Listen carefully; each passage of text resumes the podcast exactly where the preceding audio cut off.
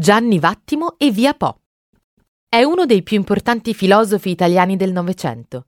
Nelle sue opere si è occupato dell'ontologia ermeneutica contemporanea, proponendone una propria interpretazione, che ha chiamato pensiero debole, in contrapposizione con le diverse forme di pensiero forte dell'Otto Novecento. L'egelismo con la sua dialettica, il marxismo, la fenomenologia, la psicanalisi, lo strutturalismo.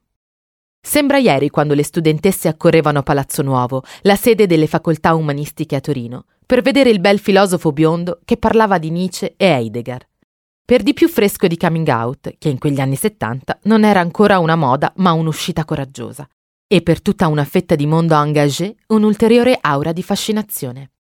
Oggi Gianni abita in un grande appartamento di Via Po affacciato sul rettorato dell'università dove ha insegnato fino al 2008 e dove ora è professore emerito. Ammette che ci ha provato gusto in certi casi a provocare e spiega. Ma perché non dovrei divertirmi? Una volta un gruppo di Madame Torinesi mi aveva invitato a una conferenza sui giardini e io ho concluso il mio intervento, dove si parlava di un giardino dei sentieri che si biforcano, una cosa un po' borghesiana, cantando quella canzone di Brassens. Je suis la mauvaise herbe, brave gens, brave gens.